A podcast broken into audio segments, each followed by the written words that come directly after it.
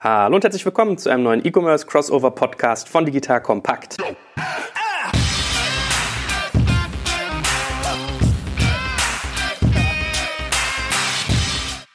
Mein Name ist Jörg Kaczmarek und ich sitze heute wieder mit den beiden E-Commerce-Granden, dem guten Alexander Graf und dem lieben Jochen Krisch zusammen. Hallo ihr beiden. Hallo Jill.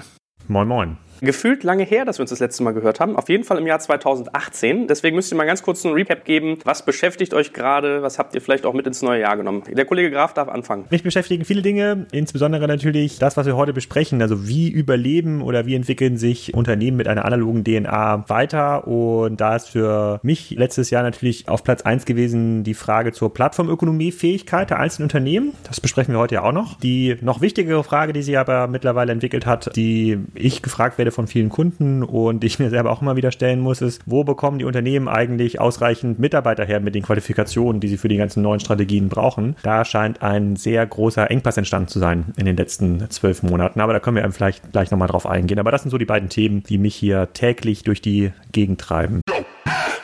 Werbung.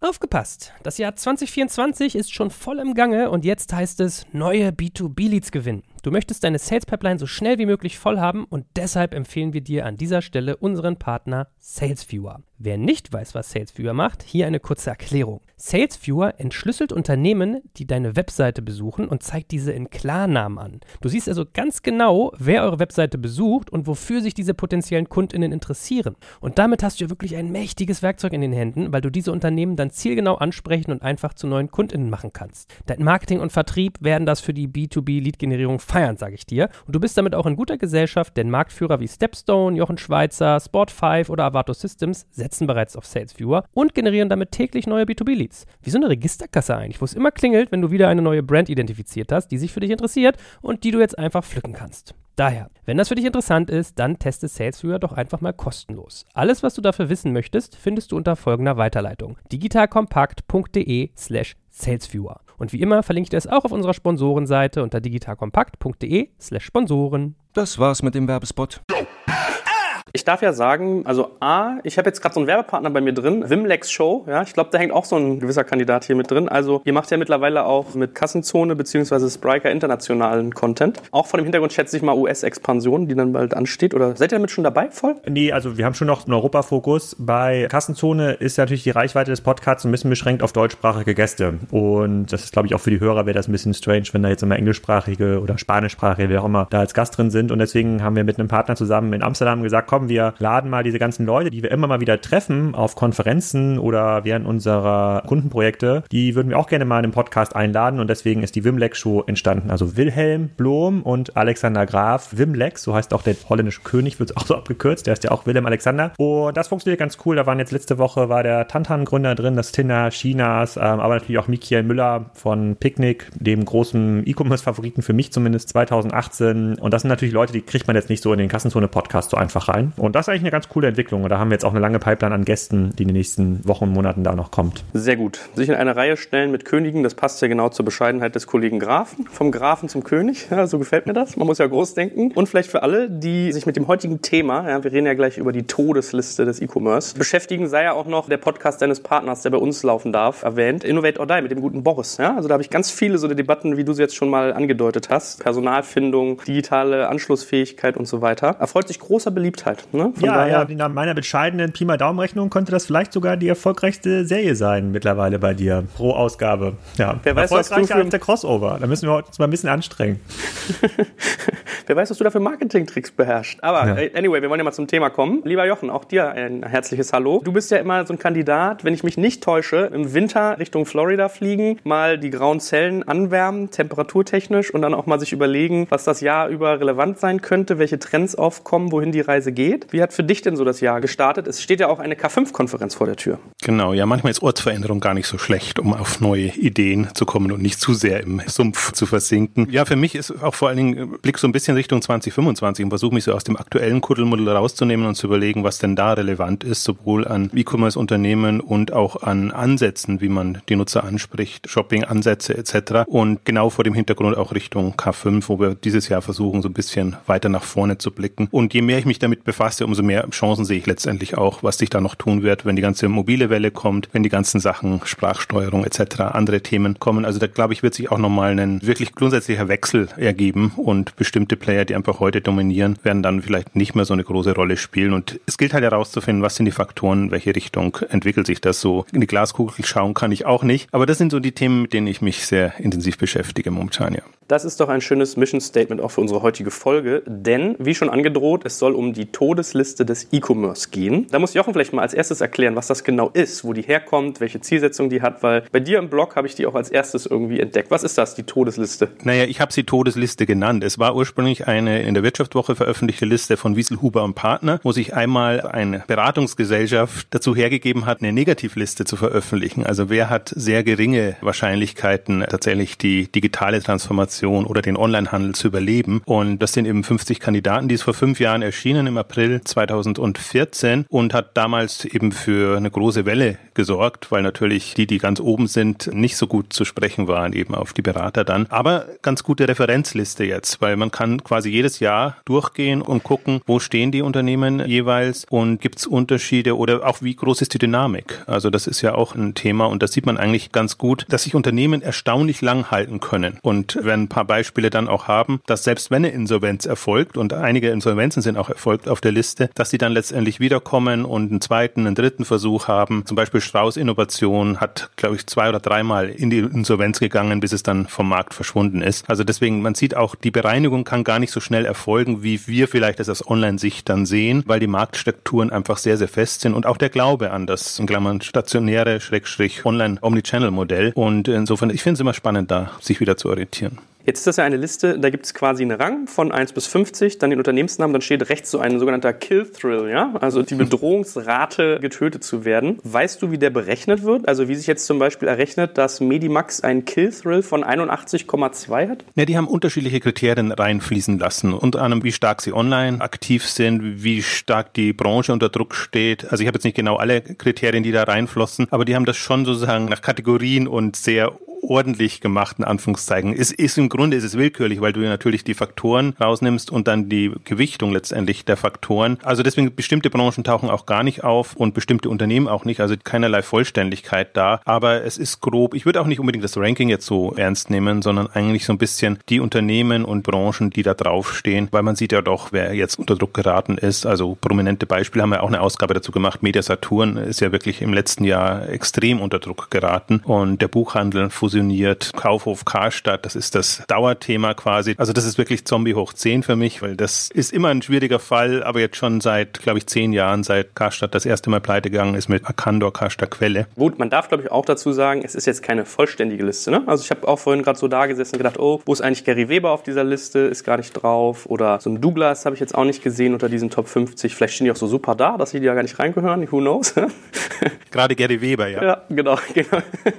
gerade Gary Weber. Ich weiß gar nicht, ob die aktiv gerade sozusagen noch Geschäft machen, aber wie dem auch sei. Alex, was ist denn dein Blick bisher auf diese Liste? Wie hast du die so wahrgenommen? Wie arbeitest du damit? Ist das für dich ein Impulsgeber? Hat das Fundament? Wie siehst du das? Also muss mit solchen Listen, die auf einen Indexwert dann zusammengeschossen werden, hier dem Killstream immer ein bisschen vorsichtig sein und sich tatsächlich angucken, wo kommt das irgendwie her. Ich finde das schon mal extrem cool, dass es überhaupt eine Liste gibt, an der man sich abarbeiten kann, weil wir ein bisschen unterscheiden müssen zu dem Gefühl, wie schnell entwickelt sich Innovation, wie schnell geht E-Commerce voran, wie hart ist das für die Unternehmen, um dem, was am Ende des Tages auch passiert. Und das, was Jochen da gerade gesagt hat, ist ja sehr richtig. Obwohl die Liste 50 Unternehmen beinhaltet, von denen wir vor fünf Jahren teilweise schon gesagt hätten, uh, das wird extrem eng. Wer weiß, ob es die im nächsten oder im übernächsten Jahr noch gibt. Das ist ja schon mal eine extrem wichtige Feststellung zu sagen, dass alle Unternehmen, die da drauf gibt, oder zumindest diese Marken, die da drauf enthalten sind, also sind in dem Bewusstsein des Endkonsumenten und des Marktes immer noch präsent. Das glaube ich ganz zentral auch festzustellen für uns. Ja, da muss man auch mal ein bisschen demütig sein. Diese Widerstandsfähigkeit des einen oder anderen Geschäftsmodells höher, als man sich das zuerst vorstellen mag. Das heißt noch lange nicht, dass das Unternehmen sind, in die ich jetzt morgen investieren würde. Ja, das können wir ja auch mal von Unternehmen zu Unternehmen besprechen. Aber es ist ein sehr, sehr guter Indikator, um erstmal zu sagen, Transformation oder die E-Commerce-Verschiebung von analogen Modellen hin zu rein digitalen Modellen oder Plattformmodellen, die dauert ein bisschen länger, als wir uns das vorgestellt haben. Deswegen ist die Liste erstmal immer, das ist ja die einzige offizielle, in Anführungsstrichen, Referenz, die wir so im Markt haben, an die man sich immer wieder ein bisschen richten kann. Das, was du jetzt aufzählst, einen Gary Weber, den vielleicht jetzt gerade nicht so gut geht. Bei einem Douglas wird wahrscheinlich Tina Müller da nicht der Meinung sein, dass das auf diese Liste muss. Da macht man sich ja immer einfach. Da kann man immer einen konkreten Case nehmen und der verfälscht dann die Statistik. Deswegen finde ich diese Liste als Basis, und wir können ja mal davon ausgehen, wie haben sich denn diese Unternehmen seit den letzten fünf Jahren entwickelt, total wichtig, um eine Indikation zu setzen, wie weit sind denn die einzelnen Branchen, die da auch genannt sind, schon davor, vor diesem Umbruch. Und wenn wir in fünf Jahren nochmal die gleiche Liste durchschauen, sehen wir dann immer noch diese 50 Unternehmen oder sehen wir dann vielleicht tatsächlich nur noch 20 Unternehmen? Ich glaube, das ist eine wichtigere Aussage. Welche das dann am Ende des Tages sind, ob das jetzt ein Karstadt trifft, was ja jetzt mit Reni Benko und zusammen mit Kaufhof nochmal eine ganz frische Luft erfährt oder ein Chibo, das könnte ich jetzt gar nicht sagen, aber da gehen wir gleich nochmal im Detail durch. In der Tat, aber schon mal erste wichtige Feststellung, die du da machst. Wir sind jetzt nicht die drei Lester-Schwestern vom Dienst, die hier alle Namen irgendwie durchgehen und dann doch, hinter vorgehalten doch, doch schon, da stehe ich auch, da stehe ich auch zu, stehe ich auch zu, das habe ich gar kein Problem mit.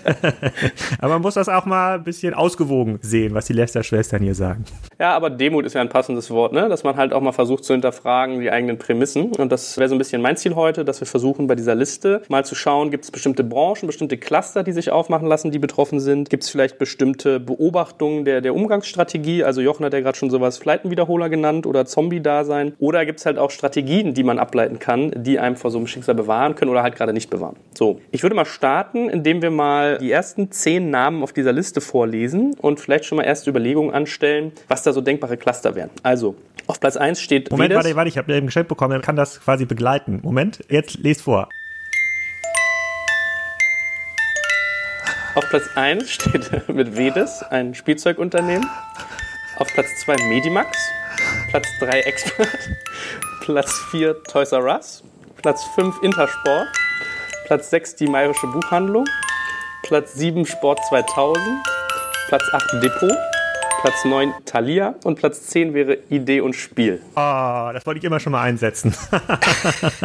ja, danke. Jetzt habe ich das hab ich zu Weihnachten bekommen von einem Kassenzone-Leser oder, oder Hörer anonym. Vielen Dank nochmal an dieser Stelle. Okay, aber jetzt haben wir die 10 vorgelesen. Eine der spannendsten Fragen, die man sich nicht nur an diesen 10, sondern in der Liste einmal beantworten muss. Welches der Unternehmen hat in den letzten fünf Jahren eine aus unserer Sicht progressive E-Commerce-Strategie verfolgt? Wenn man diese Liste mal anschaut und stechen diese Unternehmen irgendwie heute hervor. Wenn ich mir jetzt mal auf die Liste schaue, vielleicht seht ihr noch irgendwie andere, dann wäre das für mich, also progressiv ist immer so ein bisschen schwierig zu bewerten, aber zumindest eine etwas aktivere ist auf jeden Fall Bräuniger. Die sind hier auf der Liste auf Platz 44 genannt. Die haben eine etwas progressivere Strategie verfolgt. Auch die Mediamarkt-Strategie war progressiv. Können wir gleich nochmal im Detail besprechen. Danach wird es aber extrem eng. Ich glaube, alle anderen haben es versucht mit klassischen Online-Shops, Omni-Channel-Modellen oder sind gar nicht online gegangen. Habe ich irgendjemand vergessen, Jochen, aus deiner Sicht? Ja, ich wäre da noch skeptischer. Progressivität würde ich da überhaupt nicht sehen, aber ich bin bei dir dir. Also Bräuninger ist auch mein Vorzeigebeispiel jetzt im klassischen Handel. Die machen das ziemlich gut und haben sich aber auch so darauf eingestellt, dass sie sagen, wir wollen erstmal im Onlinehandel erfolgreich sein und dann kombinieren wir das wieder. Und in der Phase sind sie jetzt. Also das ist für mich ein Weg, der irgendwie Sinn macht. Vielleicht, hm. äh, um auf die ersten zehn nochmal kurz zurückzukommen. Ich meine, Toys R Us war natürlich der spektakulärste Fall jetzt in dem Bereich, wo vor allen Dingen in den USA sich jeder gewundert hat, dass so ein wichtiger oder einstmals auch dominanter Player dann letztendlich komplett vom Markt verschwindet. Und letztendlich dieses Jahr war ja das erste Jahr des Weihnachts Weihnachtsgeschäft, wo andere das in Anführungszeichen auffangen mussten oder konnten. Und zwar nicht nur im Online-Bereich, sondern auch stationär, dass dann eben Walmart und andere so in der Breite vertretene Unternehmen da sind, die das einfach wieder auffangen. Und das zweite für mich Phänomen oder die sind eben beide unter den Top Ten, Thalia und Meiersche, die einfach für mich auch ein Phänomen, wie schön die Buchhandlungen im stationären Bereich auf einmal werden. Also weit weg jetzt von der progressiven Online-Strategie, sondern eigentlich eher im Gegenteil. Wir versuchen jetzt irgendwie unsere Buchhandlungen schön zu machen. Wir versuchen da mit anderen Sortimenten zu kontern und ist für mich halt so ein aussichtsloses Unterfangen, weil es geht ja nicht darum, damit du Onliner wirst, sondern es geht darum, die Frequenzen in den Städten sinken. Leute gehen weniger in die Innenstädte, Leute kaufen weniger in den Bereichen, die Frequenzen sinken extrem. Und das ist auch etwas, was niemand bestreitet. Und das ist für mich eigentlich auch die Ursache für das ganze Drama. Und dann finde ich es halt kurios, wenn ich sehe, dass Thalia, die hatten ja Buch.de auch als eigene Marke lang, das war zeitlang auch börsennotiert, also dann stark integriert. Buch.de ist jetzt quasi Thalia.de und die Marke Buch.de ist nach 20 Jahren im letzten Jahr verschwunden. Eine Online-Marke. Es ist zumindest ein Signal, wenn man sieht, okay, die stampft man ein und stattdessen geht man mit Thalia in den Markt und wie gesagt, stattdessen übernimmt man jetzt oder kombiniert man jetzt das Geschäft mit der Meierschen Buchhandlung, die ähnliche Probleme hat. Also es erschließt sich mir nicht aus einem nach vorne Gedanken heraus. Also ich habe so ein bisschen gespottet, so geteiltes Leid ist halbes Leid, habe ich da immer so das Gefühl, dass sich mehrere zusammenschließen, denen es ohnehin nicht so gut geht und dann hoffen, dass sich die Probleme wieder lösen. Also wenn man es jetzt so sieht, so wird man es normalerweise eher sehen. Ich sehe es eher eher so als Marktrückzugsstrategie. Das konsolidiert sich halt alles und wird weniger und weniger relevant und ist ein Darben. Jetzt kommt es noch dazu, dass KNF pleite gegangen ist im Buchbereich, also die Strukturen auch zunehmend schwieriger werden. Das stört vielleicht die Großen nicht so sehr wie die Kleinen. Also diese ganze, wenn man es jetzt mal in der Buchbranche festmacht, die ganze Buchbranche ist wirklich in einer sehr, sehr schwierigen kritischen Phase und man weiß nicht so wirklich, wie die aus dem Offline-Tal wieder kommen soll. Wenn du jetzt Thalia-Chef wärst, an dieser Stelle, ich versuche mich jetzt mal in die Lage der Hörer dieses Podcasts zu versetzen, was würdest du denn anders machen, auch wenn es eine fiese Frage ist, aber wenn du jetzt quasi verfügen könntest über alle Assets, was wäre eine Strategie, die du eher verfolgen würdest, als jetzt zu konsolidieren, was ich erstmal nicht schlecht finde. Die Frage ist jetzt nicht zukunftsgewandt, aber konsolidieren ist ja erstmal immer aus einer Skaleneffekt-Sicht schon mal ganz praktisch. Aber was würdest du verfolgen? Wie viel Geld würdest du in die Hand nehmen? Was würdest du online machen? Hättest du eine Idee oder nicht? Ne, ich würde es aus Branchensicht sehen. Also der Punkt ist ja, ich würde es an Amazon festmachen. Amazon ist inzwischen so groß, so dass das das Buchgeschäft eigentlich keine Relevanz hat. Im Prinzip wäre jetzt ein Zeitpunkt, wo man sagen könnte, ich kann jetzt eine alternative Buch-Leseplattform aufbauen, müsste mich aber dann darauf fokussieren und müsste das intensiv vorantreiben. Aber da muss ich aber A daran glauben, dass Amazon nicht die Übermacht ist und das auf Dauer bleiben wird und dann muss ich B einen Plan und eine Strategie haben, was ich dem entgegensetzen kann. Aber ich bin immer ein großer Freund von Spezialisierung und Spezialisten, glaube ich, haben eine große Chance im, im Vergleich zu Universalisten und ich glaube dann durchaus, dass in jeder Branche mindestens ein, zwei zwei Spezialisten auch online mithalten können. Und ja, meine Empfehlung ist immer, und mit der setze ich mich immer komplett in die Nesseln, ist natürlich so schnell wie möglich Filialen abbauen. Und das reduzieren, reduzieren, reduzieren. Nicht, weil die Filialen schlecht sind, habe ich gesagt, weil sie sehen jetzt schöner aus denn je und es macht mehr Spaß, da drin Zeit zu verbringen denn je. Aber die Innenstädte funktionieren eben nicht mehr. Und deswegen, je schneller ich da rauskomme und damit natürlich auch den Druck erhöhe, mir online was einfallen zu lassen und, und da voranzupreschen, umso besser. Das heißt auch nicht, dass dann in Anführungszeichen die Transformation oder der Umschwung klappt geklappt. Aber wenn man sich zum Beispiel in der Schweiz Ex Libris anguckt, die haben das mhm. mehr oder weniger so gemacht, stark, das Omnichannel-Modell propagiert und am Ende doch, wenn ich jetzt ein bisschen übertrieben formuliere, so gut wie alle Filialen eingestampft und versuchen das jetzt über Online zu treiben, dann eben auch über Plattformen, andere Angebote. Also das kann man jetzt nicht eins zu eins vergleichen, aber so sieht man so den, den Weg und wie es gehen kann. Okay, du sagst, es ist letztendlich keine Strategiefrage, sondern erstmal eine Frage der eigenen Überzeugung. Also wohin geht Online und welche Relevanz hat die Innenstadt? Und dann ist es ein Modus operandi. Also bei Ex Libris ist ja auch die Frage, wohin führt das? Aber du sagst, dieser Modus ist deutlich zukunftsfähiger, weil er wahrscheinlich zur Lösung führt, zur Online-Leseplattform oder zu irgendwas anderem, als der Modus, in dem man langfristig Filialen verteidigt. Ah, das ist spannend. Ich habe demnächst auch den Ulf Kämpfer übrigens, das ist der Kieler Oberbürgermeister im Podcast zu Gast zur Überlebensfähigkeit der Kieler Innenstadt.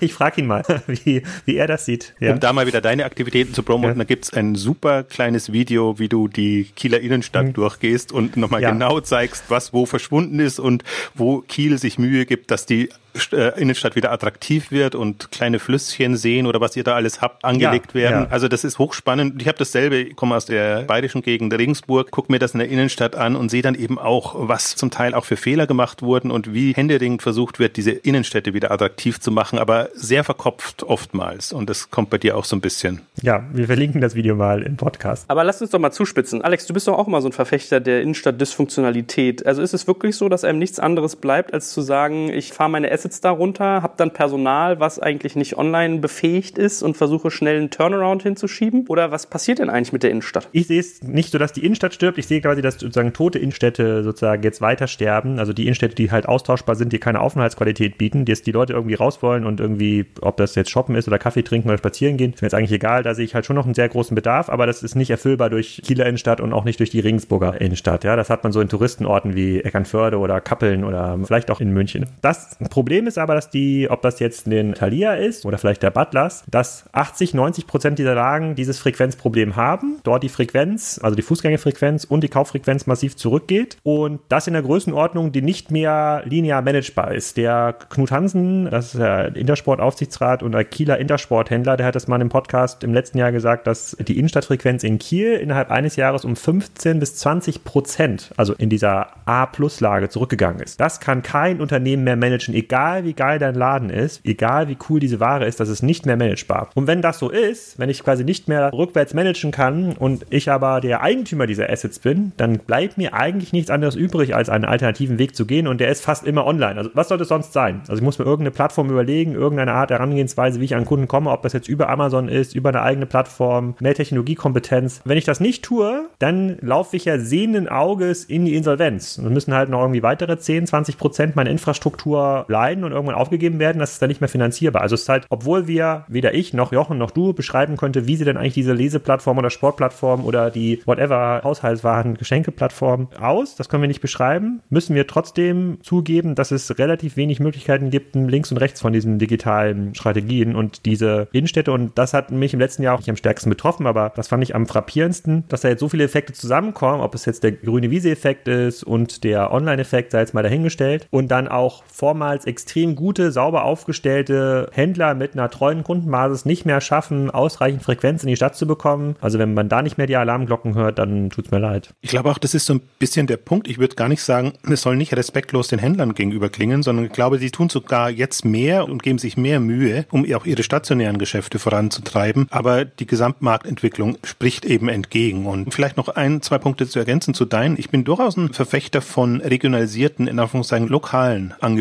Und wir sehen ja, wir schwärmen von Picknick und das ist ja quasi wirklich ein sehr lokaler, regionaler Anbieter. Nur die ganze Branche diskutiert diese Entwicklungen immer noch. Lokal und regionaler Handel ist quasi die Rettung der Innenstädte und der Rettung des stationären Geschäfts. Also ich kann mir sehr gut vorstellen, und das fand ich mit einer der spannendsten Debatten jetzt auch im letzten Jahr, nicht so hochgekocht, aber aus meiner Sicht, wenn es plötzlich erlaubt ist, dass sich Karstadt Kaufhof ihre einst Premium-Locations in Warenlager umwidmen. Also das ist ja so die Strategie von Karstadt, dass die die Hälfte des Angebots abtrennen und quasi Lagerräume bauen für eben Same-Day-Delivery, lokale Lieferservices. Und selbst beim Managementwechsel von Media Saturn jetzt klang das an, dass Media Saturn in eine ähnliche Richtung denkt. Das wäre vor kurzem undenkbar gewesen, weil damit degradierst du die Flächen letztendlich und damit argumentierst du so ein bisschen gegen dich, dass ja quasi die Anlaufstation das Tolle ist, dass man unbedingt in den Laden gehen muss, damit damit man beraten wird, damit man irgendwie alles sieht, damit man eben das in Anführungszeichen stationäre Shopping-Erlebnis hat. Und das ändert sich gerade und das finde ich immer am spannendsten, wenn ich Dinge zehn Jahre gehört habe und auf einmal wird komplett anders argumentiert und dann ist das so Gott gegeben, mehr oder weniger. Und das passiert gerade. Also und deswegen bin ich durchaus auch gespannt, was jetzt zum Beispiel aus den Flächen passiert und wie sich diese Händler auch im stationären wiedererfinden. Ich fürchte nur, die Mieten werden damit nicht mithalten können. Also insofern wird das eine schwierige Geschichte.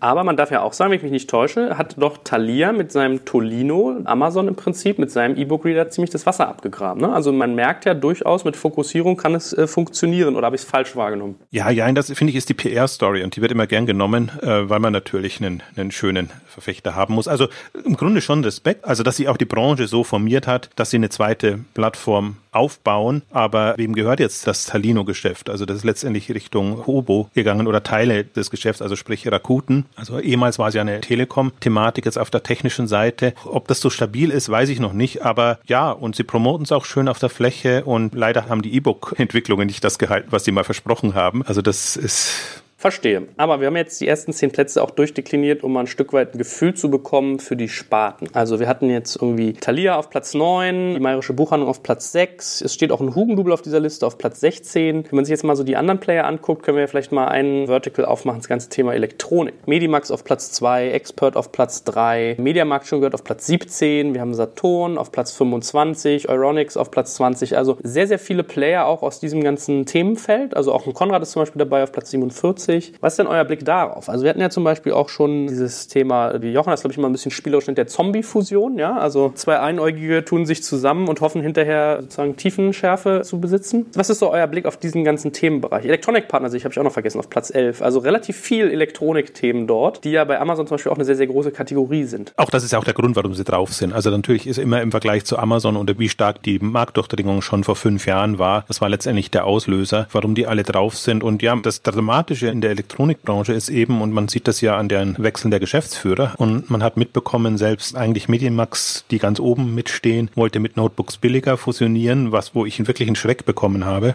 Also, dass sich auch Notebooks billiger darauf einlässt, weil es einfach wirklich ein schwieriges Geschäft ist. Und jetzt haben sie Zahlen vorgelegt, oder Elektronikpartner, zu dem Medimax gehört, Zahlen vorgelegt, und da hat eben eben Medimax, also ist für den Umsatzrückgang verantwortlich. Also sieht man schon, das wäre wirklich ein Unding gewesen. Das ist dann aus irgendwelchen Gründen geplatzt, aber der Chef ist weg. Also es ist die ganze Branche, die hat halt interessanterweise die Grundfrage, die sie lösen muss, ist, wie komme ich von den vielen Filialen runter? Um die versucht sie sich rumzudrücken. Und stattdessen digitale Transformation, Online-Strategien, Fusionen, damit man noch mehr Filialen hat, noch eine höhere Präsenz. Also sind das alles so Notlösungen. Also ich würde sagen, das Problem ist, das sind Strategien, wie man sie in einer neutralen Marktlage macht, um Marktanteile zu gewinnen, um etwas zu verdrängen etc. Das sind aber aus meiner Sicht keine Strategien, wie man sie in einem strukturellen Umbruch braucht oder macht. Und deswegen zweifle ich mal so ein bisschen dran, alles redet von digitaler Transformation, aber niemand will sich wirklich dem strukturellen Umbruch stellen. Und dann muss man sich halt eingestehen. Das, was wir bisher gemacht haben, war 50 Jahre gut und schön oder zum Teil nur 30, weil die großen Fachmärkte erst, glaube ich, in den 70er Jahren hochkamen. Das muss man erstmal lösen. Und dann bin ich auch wieder sehr offen für alles andere. Das Irritierende ist ja nur, wenn man jetzt nochmal den, den Fall äh, Media Saturn aufgreift. Sie haben mehrere Wellen gehabt, wo sie online gegangen sind und das wieder vorangetrieben hatten. Sie hatten eine Phase, wo sie dann eben Red Coon, Online Pure Player etc. übernommen haben. Aber entweder waren die so schwach oder sie waren nicht in der Lage, die erfolgreich voranzutreiben und haben sich dann eben eingeredet, nee, das ist es nicht. Zum Teil auch, weil wir es nicht können. Also andere Beispiele wie Notebooks billiger, Digitec Galaxus in der Schweiz und so zeigen oder Coolblue in Holland zeigen, man kann erfolgreich Onlinehandel betreiben und da bleibt unterm Strich auch was übrig. Also Midasun hat es nicht hinbekommen, redet sich dann ein, nee, der Umbruch erfolgt doch nicht so stark und haben sie ja dann Winning Model genannt. Omnichannel ist das Winning Model und das ist trotzdem unsere Zukunft und stampfen eben alles online wieder ein. Und da ist mir auch zum Teil klar geworden, dass es eben leichter geht, eine Online-Aktivität einzustampfen als eine Filiale, weil die Mietverträge so lang sind und weil die Kosten dann direkt wirken. Insofern ist das immer der letzte Schritt, den man tut. Und wenn man nicht gerade hinkommt, sodass die Mietverträge auslaufen, dass man dann eine Entscheidung trifft, unheimlich, unheimlich schwer. Also da sieht man schon die Problematik, das Dilemma, in dem sich diese ganze Elektronikbranche befindet. Und ich meine, jetzt kommt eine neue Managementgeneration quasi. Also wirklich komplett, alle sind weg.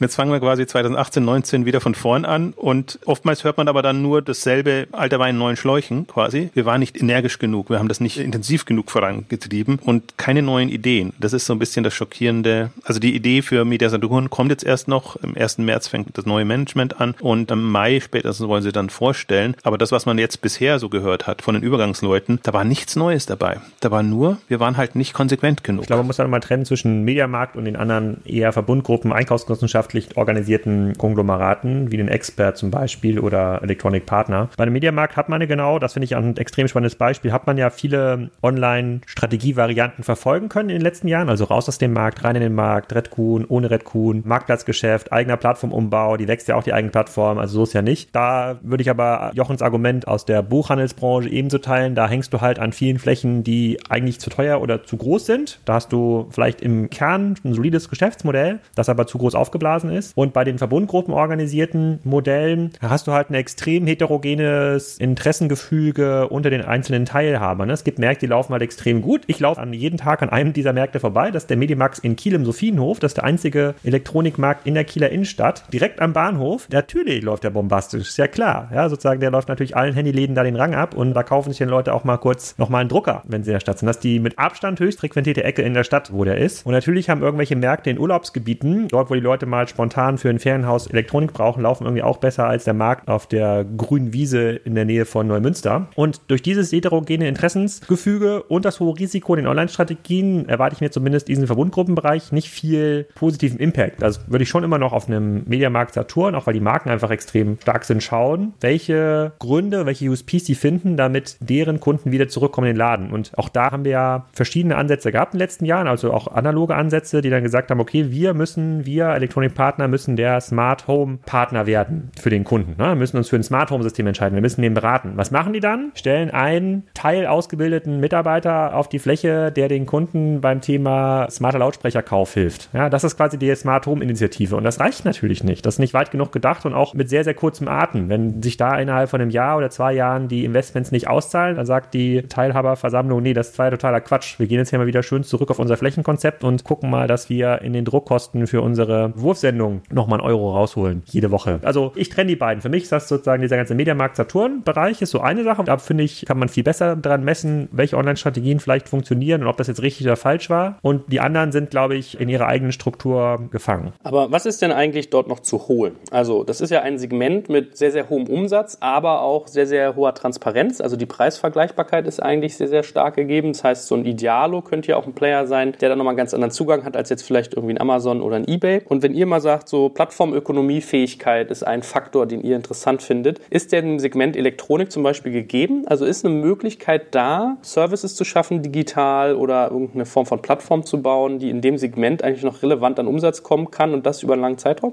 Na, ich habe ja mal versucht, so Alternativszenarien aufzumachen, weil ja natürlich dann auch der Vorwurf kommt, wenn man den stationären Handel und die großen totschreibt, was wären denn dann alternative Szenarien? Das ging genau in so eine Richtung, wie du es jetzt andeutest, dass man zum Beispiel einen Idealo mit einem Notebooks billiger koppelt. Ich glaube, das Grundproblem in der Branche ist schon, dass es eine sehr reife ist. Also wenn du rein auf den Onlinehandel und dann eine sehr margenschwache und im Grunde ist schon eine sehr schwierige jetzt in der Konstellation mit Amazon Branche ist. Aber für mich ist das ja immer der Anfang. Im Grunde kannst du aber trotzdem sagen, auch die Elektronikbranche hat sich kompetent Kompetenzen erworben, die man im Prinzip auf andere Segmente etc. übertragen könnte. Und das ist ja zum Beispiel, was in Deutschland gar nicht passiert. Das passiert eben bei Digitec Galaxus oder ehemals Digitec reiner Elektronikversender hin Richtung Galaxus, sodass man das Richtung Universalist baut, aber eben mit dem Elektronikverständnis und der Elektronikkompetenz. Also das ist so eine Richtung und das ist ja auch eine der spannendsten Entwicklungen jetzt, dass Galaxus auch in Deutschland gestartet ist im letzten Herbst und versucht da, Alex hat auch ein ausführliches Interview gemacht mit den Deutschland Verantwortlichen. Es kommt noch nicht so richtig rüber, was wirklich so ihr USP sein soll, aus meiner Sicht. Ich fand es ein bisschen schwach, aber sie haben bestimmte Stärken oder sie haben zumindest das Bewusstsein, dass sie anders in den Markt reingehen wollen. Und dann haben wir eben auch noch zum Beispiel eine Kombination. AO ist für mich immer so ein faszinierender Player aus den England herausgetrieben, aber eben auch in Deutschland mit eigener Lieferstruktur, Fulfillment-Komponente, also bis an die Haustür. Sehr smart gemacht, finde ich, auch von der Markengebung sehr aufwendig und damit kostenintensiv. Das heißt, das drückt ihnen natürlich auch immer jetzt kurzfristig bis sie ein gewisses Umsatzlevel haben haben. Die Bottomline, auch da Kombinationen aus Notebooks billiger und AO, die einen stark in Deutschland, die anderen stark in England. Das ist ja auch so eine Schwäche der Onliner im Elektronikbereich, dass sie nicht internationalisiert haben oder das nicht so hinbekommen. Deswegen finde ich das Digitec Galaxus jetzt gerade einen sehr spannenden Case aus der geschützten Schweiz heraus in das wilde Deutschland. Sie versuchen es sehr langsam anzugehen und die mediale Berichterstattung war eigentlich größer, als sie es wahrscheinlich unbedingt wollten. Aber es ist halt ein sehr spannender Case, was da in dem Markt noch drin ist und wie man auch in einem Umfeld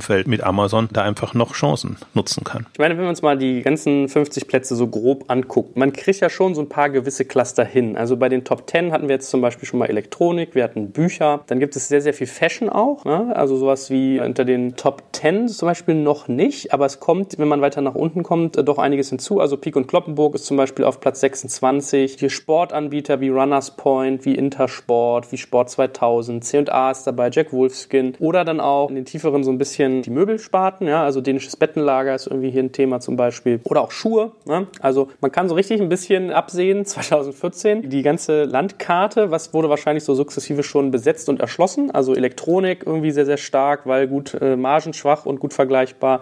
Spielsachen. Spielzeug ist in den Top 10 dreimal drin. Vedes, Idee und Spiel und Toys R Us. Also das ist ja quasi auch fast noch ein größeres Cluster als Elektronik sogar. Und die haben ja auch die einzelnen, also Toys R Us ist das bekannteste Beispiel. Ich weiß fairerweise nicht, wie das Toys R Us Deutschlandgeschäft läuft oder inwiefern das jetzt von der Insolvenz betroffen ist. Ich weiß nur, dass der Toys Arzt bei uns in der Nähe, glaube ich, schließen, umbauen musste, ich bin mir nicht ganz sicher. Aber auch die Verbundpartner bei dem und Spiel und meinem Vedes, das sind ja quasi der mittelgroße bis kleine Spielzeugladen, der dort über diese Verbundstrukturen seine Spielzeuge einkauft, die haben schon erhebliche Probleme und auch fairerweise gar keine Online-Budgets. Und in diesem Zusammenhang finde ich das eine Video, was Gary Vaynerchuk mal aufgenommen hat über die Pleite von Toys R Us, was die alles falsch gemacht haben, was sie hätten machen sollen. Da meinte er, naja, die haben sich halt nie neu erfunden und die hätten von der Lego-Olympiade bis zum Slime Center hätten die alles machen können in ihren Läden. Das ist jetzt so ein bisschen einfach dahergesagt, aber das muss man schon sich mal auf der Zunge zergehen lassen, weil es wird kein Modell geben, in das jetzt ein Spielzeughändler reinmigrieren kann, was dann wieder für 20 Jahre stabil ist. Ja, es wird Modelle geben, die die nächsten zwei, drei Jahre gut funktionieren und sei es irgendwie der Boulder Park, ja, oder das Trampolino oder der Slime Park, was immer gerade aktuell ist. Innerhalb dieser zwei, drei Jahre muss er auf den nächsten Trend, auf das nächste Modell aufsetzen und da müssten eigentlich die Verbundgruppen oder die größeren Strukturen entsprechende Infrastruktur liefern, weil die Ideen und das das Infrastrukturmanagement, das ist nichts, was ein kleiner Spielzeugladen übernehmen kann. Wenn man mal sieht, wie das aber abgeht, dort wollen sich ja Leute treffen, ja, ob die jetzt in der Kletterhalle sind oder im Ninja Warrior Park oder was war den letzten zwei Jahren, wie ist das noch, Crossfit-Hallen. So, das sind ja eigentlich Bereiche gewesen, bei denen eigentlich so ein Sport-Spielzeughändler, die hätten ja da vorne sein müssen. Die hätten ja diese Infrastruktur stellen müssen. Dort hätten sie ihren Handel dann auch ein Stückchen weit mit reinziehen können. Aber gemacht haben sie nichts. Gemacht haben sie im Grunde genommen nur das Jahresgespräch mit Playmobil in der Hoffnung, dass sie nochmal zwei Margenpunkte mehr rausholen konnte. Und das ist schon ein ganz klares Versagen dieser Infrastruktur. Ne? Die Hoffnung zu haben, dass der Status quo ausreicht und den weiter zu optimieren in den nächsten 10 bis 20 Jahre trägt. Und deswegen trifft es jetzt genau diesen Bereich auch am härtesten. Und da hat ja die Liste recht, wenn man diesen Killthrill nicht auslegt in, die sind demnächst tot, sondern die sind am Sterben. Da finde ich, haben sie schon ziemlich gut selektiert, da oben in den Top 10. Naja, man merkt ja halt, dass irgendwie gerade Produkte, die sehr gut online fähig sind, also sowas wie Elektronik, sowas wie Spielzeug halt weiter oben sind und dann die Faktoren, die vielleicht jetzt noch in der Phase auch, also 2014 muss man ja auch mal wie das Datum ein Stück weit berücksichtigen, eine gewisse Entwicklungskurve braucht, sowas wie Fashion oder Möbel, kommen sozusagen weiter unten, aber kündigen sich auch schon an und genauso Drogerie. Was ich mit euch gerne noch ausarbeiten würde, wäre, ihr habt gesagt, es bräuchte so eine digitale Vorwärtsgewandtheit, dass die ganz vielen von denen fehlen. So, dann haben wir jetzt schon mal so rausgearbeitet, dass Spezialisierung ein Thema ist, dass man sich mal über diese Innenstadt-Dysfunktionalität Gedanken machen sollte und was man daraus schließt. Grüne Wiese vielmal, ja, also zu sagen, okay, man sollte vielleicht Digitalisierungskomponenten auch mal ohne die Reibungsverluste der Kernorganisationen außen vor stellen. Aber was genau muss ich denn tun? Vielleicht können wir hier mal den Bogen mal zu Bräuninger jetzt schlagen. Oder was genau wäre denn für euch ein Beispiel, wo ihr sagt, das ist digital vorwärtsgewandt und hat deswegen gute Chancen von dieser Bedrohungsliste, wie so eine WWF-Liste, ja? Bedrohte Tierart wird wieder aufgestockt quasi, runterzukommen.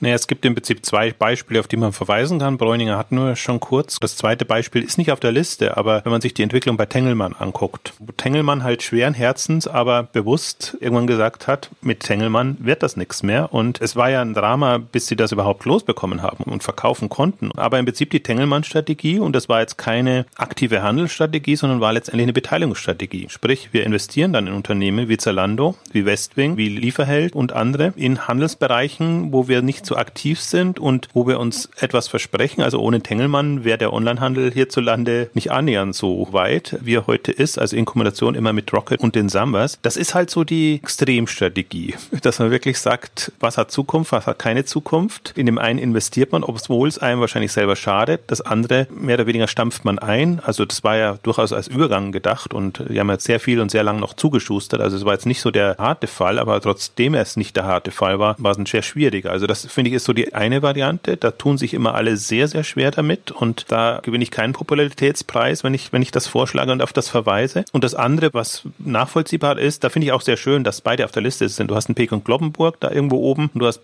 Bräuninger unten. Und Bräuninger hat das aus meiner Sicht smart gemacht, auch in den letzten zehn Jahren, so ein bisschen im Windschatten von Zalando, dass sie sich eine Online-Kompetenz aufgebaut haben, dass sie das vorangetrieben haben, da auch spezielle Leute haben, da auch versuchen, Tech-Kompetenz zu machen, eigene Tech-Lösung aufzubauen, dann auch erstmal sehr schnell entdeckt haben, ui, mit der Infrastruktur, die wir jetzt haben, können wir eigentlich gar nicht das machen, was wir machen wollen. Und wenn du eben kundenorientiert arbeiten willst, dann musst du eigentlich eine gewisse Grundflexibilität haben und haben da im positiven wegen negativen Erfahrungen gesammelt, aber haben das halt so drehen können, dass es A, ein Umsatzvolumen von über 100 Millionen Euro bekommen hat, was ich immer wichtig finde, dass man eine gewisse Grenze überschreitet und dass das entweder profitabel ist oder Richtung Profitabilität geht. Und mit der Kompetenz, finde ich, kann man dann auch sehr gut wieder zurückgehen und kann auch als echter Sparringspartner im Unternehmen dann sagen und argumentieren, okay, das können wir leisten, bis dahin geht's. In unserem Segment können Filialen noch Sinn machen oder kann Beratungsleistung und der Pampering Service, nenne ich es jetzt mal, gut funktionieren. Das versuchen wir dann zu integrieren und zu bauen. Aber ich glaube, viele zäumen das Pferd von der falschen Seite auf. Also wenn ich online relevant werden will, dann muss ich auch Online-Kompetenz haben. Die bekomme ich nicht so im Nebenjob, indem ich halt auch so ein bisschen online mitmache. Also deswegen gefällt mir der Ansatz immer am besten und das ist eigentlich mehr oder weniger einzigartig in der ganzen Branche. Ich weiß nicht, Alex, ob du andere Beispiele kennst, wo es ähnlich gegangen ist, aber so im Haus. Ich kenne andere Beispiele auch nicht in hohen Anzahl. Es gibt natürlich Beispiele im kleineren Rahmen, die dann immer wieder mal genannt werden in diesem Zusammenhang, ob das jetzt die ersten Springer M&A M&A-Aktivitäten sind oder die Phase, in der Otto zwischen 2008 und 2011 eine ganze Menge angeschoben hat, wie Project A, E-Ventures. Das war schon relativ cool, aber bei weitem nicht so aggressiv und konsequent, wie ein Tengelmann das gemacht hat. Ich würde es noch ein bisschen vereinfachen. Also ich stelle es immer ab auf das ganze Thema Modus operandi. Ich treffe ja nun jede Woche relativ viele Unternehmen und sehe mir an, was machen die im Bereich Digitalisierung und die meisten, und ich habe das auch letzte Woche in der WhatsApp-Gruppe geschrieben, die meisten befinden sich in irgendeinem ERP-Projekt. Ja, sei es SAP, IBM, Microsoft. So, und dieses ERP-Projekt wurde angeschoben vor zwei, drei Jahren oder letztes Jahr, immer in der Hoffnung, jetzt schafft man die Grundvoraussetzungen, überhaupt digital angreifen zu können. Ja, Elektrifizierung der Bestellprozesse, Katalogmanagement und Co. Aber diese Projekte gehen über mehrere Jahre, über fünf, sechs, sieben, acht Jahre, alle IT-Ressourcen, alles Budget, und da reden wir von hunderten Millionen bei den Großkonzernen, die über fünf, sechs, sieben Jahre investiert werden in interne Prozesse, bei denen relativ viele Leute intern gebunden werden, bei denen gar nichts, aber auch wirklich gar nichts für den Endkunden entsteht. So in der gleichen Zeit können dann aber, ob das jetzt ein Berliner Startup ist oder ein Londoner Startup oder ein Pariser Startup, sind dann irgendwie drei, vier Leute, die sich vielleicht einem bestimmten Problem dieser Kategorie oder dieses Sortiments annehmen, bauen etwas kundengerichtetes auf innerhalb kurzer Zeit. Die meisten davon scheitern natürlich, aber die Gefahr, dass etwas aufgebaut ist, ist relativ groß. Und die sind auf einmal erfolgreich. Und wenn man das einmal versteht, wenn man einmal versteht, dass man diesen Modus ändern muss, hinzu, okay, ich habe eine Idee, ob es das Slime Center ist oder die Lego Olympiade, ich schaffe es innerhalb von drei, vier, fünf Monaten, das auch mal auszurollen, zu vertesten und von dort an weiterzumachen. Nicht verstecke in dieser entweder ewigen Strategiefindung, ja, in der Buchhandelsstrategie 2025 oder 2030, so müssten die Unterlagen jetzt ja heißen. Na, wie kriege ich den Kunden zurück in den Laden, sondern wie bleibe ich online relevant und wegkomme aus diesen riesigen ERP-Projekten, die alles lahmlegen und für den Kunden nichts bringen, dann hat man schon super viel erreicht. Würde ich auch mal eine Lanze brechen für die meisten Händler und Hersteller. Die Leute, die das hier hören oder auch die in der Szene beschäftigt sind, die sind ja nicht doof. Die wissen das ja auch, dass sie irgendwie handeln müssen und was machen müssen. Aber den meisten sind durch falsche IT-Entscheidungen massiv die Hände gebunden durch Personalengpässe. Ne? Und wenn man dann natürlich drauf reingefallen ist vor drei Jahren auf den Pitch, wir machen hier alles einmal neu, das braucht nur fünf Jahre und danach könnt ihr aber digital alles machen, was ihr wollt, ja, dann sollte man das so schnell wie möglich abstellen und aufhören damit. Und es haben halt nur wenige geschafft. Ne? Und auch diese Geschichten, die von denen, die es geschafft haben, sind halt jetzt nicht breit getreten. Ob das jetzt ein Lidl ist oder auch einige aus dem Flugbereich, die dann aus diesen Projekten rauskommen und dann in einen anderen Modus kommen. Aber da geht ja die Kohle hin, die für innovative neue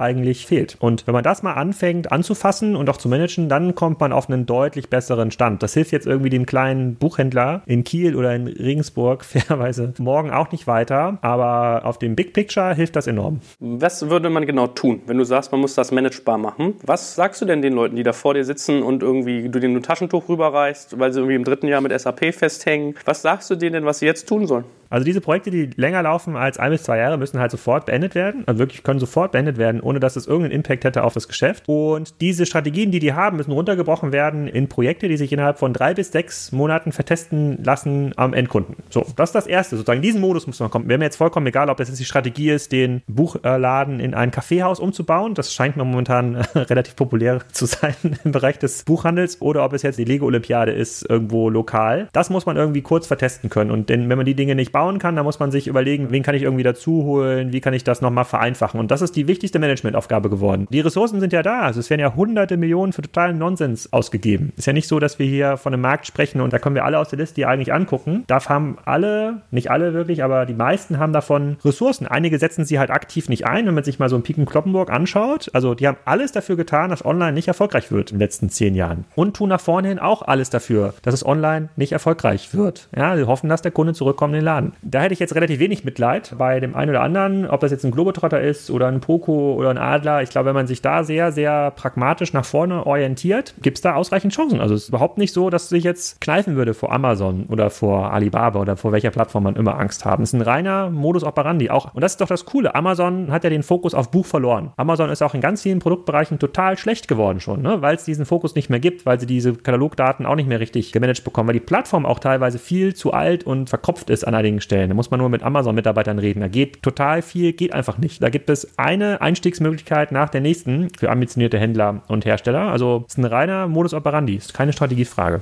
Und wo kriegst du das Personal für sowas her? Also das wäre so eine andere Frage, die ich mir stelle, weil was ich so mitkriege ist, lass die mal irgendwo auf dem Dorf sitzen, weil es ein Familienunternehmen ist, was vielleicht so eine Zugstunde von München entfernt mal gegründet wurde. Wie schaffst du es denn da, dass du das Know-how reinkriegst, diese Agilität, die du da gerade beschreibst, diesen Modus operandi die überhaupt von jemandem umsetzen zu lassen. Um da einen berühmten Fußballer zu zitieren, wäre, wäre Fahrradkette. Die Leute gibt es halt nicht. Da muss ich halt derjenige sein, der coole Partnerschaften eingeht, ob das jetzt in Berlin ist oder in München oder in Köln, ist äh, vollkommen egal und das eng genug managt. Mich vielleicht nicht verrenne in irgendwie ein zweijähriges Accelerator-Programm, wo es dann einfach zu lange dauert, die Leute zu finden. Ich kann ja erstmal davon leben, dass 90 Prozent meiner Peer Group, also 90 Prozent aller anderen Buchhändler und Spielzeughändler ja noch bei Weitem nicht dort sind, wo sie sagen, komm, wir stellen uns jetzt mal ein Team an, das sich jetzt nur um diese neuen Sachen kümmert. Man muss halt kreativ sein. Auch in Regensburg wird es diese Leute geben, auch in Kiel gibt es diese Leute. Die muss man halt sehr kreativ an sich ziehen, an sich binden und versuchen, diese Dinge umzusetzen. Da reicht es fairerweise nicht, bei Monster und Stepstone Stellenanzeige zu schalten. Gut, was ist unser Fazit? Also, wir haben festgestellt, die Liste hat sich sozusagen jetzt nicht verkürzt oder es sind keine rausgestorben, die wenigsten, sondern sind alle irgendwie immer wieder zurückgekommen. Also der Atem ist länger, als man denkt. Gleichzeitig ist jetzt auch irgendwie keiner auf der Liste, wo man sagt, Wahnsinn, die sind jetzt irgendwie schon voll aus der Schussfläche raus. Was glaubt ihr, wird sich noch tun in den nächsten fünf Jahren an dieser Liste? Also ist alles nur eine Frage der Zeit. Also ich bin da nach wie vor sehr skeptisch und pessimistisch, was all die Unternehmen angeht. Ich verfolge es ja immer so ein bisschen aus Online-Sicht. Also das ist ja im Prinzip, die blockieren ja den Markt, in Anführungszeichen. Das Potenzial, das Wachstumspotenzial jetzt online oder mit, sagen wir, kundengetriebenen Konzepten wäre noch viel größer, die Dynamik wäre noch viel größer, wenn wir die Altlasten, den Ballast, und es soll nicht so frevelhaft gemeint sein, wie es jetzt klingt, wenn der weg wäre. Also deswegen ist aus der Sicht betrachte ich es auch immer so ein bisschen, weil ich einfach nicht sehe, dass die Grundproblematik sich ändert. Sprich, wenn ich sehen würde, würde, Frequenzen steigen wieder, die Innenstädte erblühen, dann würde ich sagen, alle haben noch eine Chance auf der Liste. Was mich so ein bisschen stört, generell an der Marktentwicklung, dass das Gefühl immer entsteht, es ist nur Drama und Abstieg im Handel, weil das ja auch mal so betrachtet wird medial. Der Stationäre wird eher im, im Fokus gesetzt und die großen, starken, alten, etablierten Namen bestimmen die Schlagzeilen. Gleichzeitig kommen aber so viele hoch und wirklich mit innovativen, tollen Geschichten und ich wundere mich immer, dass man sich davon nicht inspirieren lässt, dass man nicht sagt, okay, hey, da kommt ein Picknick. Das hätte ich so nicht erwartet und so. Und dann muss man nicht das nächste Picknick machen, sondern kann man sich überlegen, okay, wie kann das im Modebereich, im Elektronikbereich, im Buchhandel etc. aussehen? Wie können wirklich smarte andere Ansätze aussehen? Also insofern, ich bin da sehr pessimistisch, was die Liste angeht und aber bin auch erstaunt,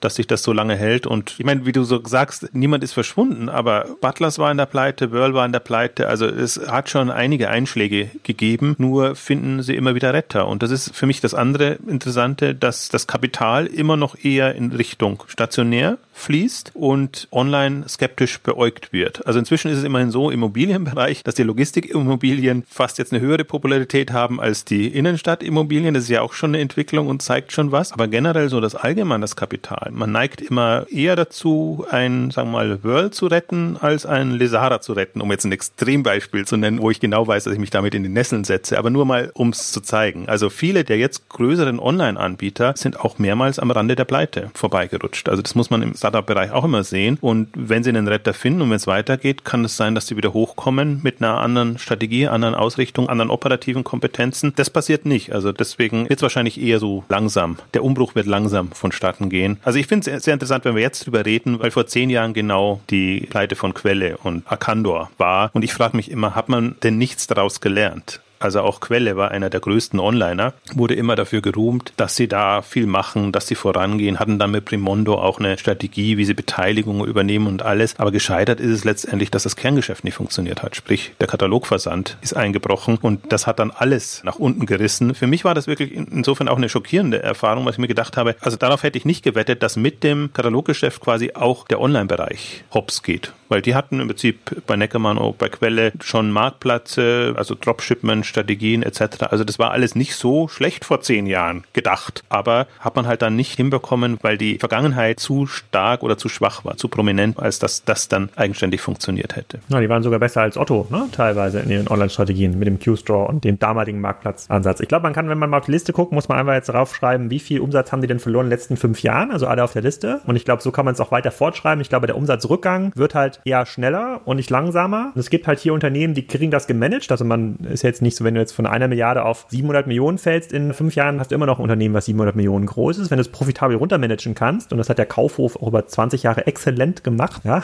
dann ist das ja gar nicht so schlecht, dann bleibt dein Name immer noch auf der Liste, der wird halt ein bisschen irrelevanter. Aber es gibt ja auch Unternehmen, die haben halt diese Infrastrukturvoraussetzungen gar nicht, wo sie das runtermanagen können, so linear, die dann vielleicht tatsächlich als Marken verschwinden. Aber ich würde darauf wetten, dass der klassische Rückbau der Umsätze, der hier schon in den letzten fünf Jahren passiert ist, bei den meisten, dass der jetzt einfach weiter linear fortgezeichnet werden kann und man sich als Marktteilnehmer überlegt, überlegen muss, okay, wo geht denn dieser Umsatz hin und wie kann ich dann davon partizipieren, dass ich eher auf der aufsteigenden Seite aktiv bin und jetzt nicht mir darüber Gedanken machen muss, wie groß die Umkleidekabinen in meinem nächsten Modemarkt sind und mit welchem Licht sie ausgestattet sind und ob ich vielleicht einen Touchscreen reinbaue. Das sind so Fragestellungen, mit denen sollte man sich als moderner Jungmanager oder Jungmanagerin idealerweise nicht mehr rumplagen. Gut, also ich lerne, wir brauchen eigentlich nicht nur Todesliste, sondern vielleicht auch mal eine Geburtenliste, ne, um mal hier den Blick nach vorne zu werfen. Ja, die haben wir. Wir haben die Online Pure Player Liste und das Zalando in den letzten zehn Jahren und Westwing im Möbelbereich in allen Picknick, Newcomer. Also die haben wir durchaus auch. Die wird noch nicht so wahrgenommen. Siehst du, da müssen wir da mal mehr Aufmerksamkeit drauf lenken. Ich glaube, bei der Liste ist es halt so, da sind so viele Marken bei, die ganz viele Deutsche, glaube ich, seit Jahrzehnten teilweise kennen aus der Werbung, aus dem täglichen Einkaufen, dass das halt so emotionalisiert und die Presse daraus natürlich auch immer ein Thema macht, wenn jetzt irgendwie ein großer da stirbt zugunsten eines anonymen, vielleicht digitalen, der im schlimmsten Fall seine Steuern hier nicht zahlt. Ne? Das ist ja immer so genau, oder auch noch eines Bösen. Ja,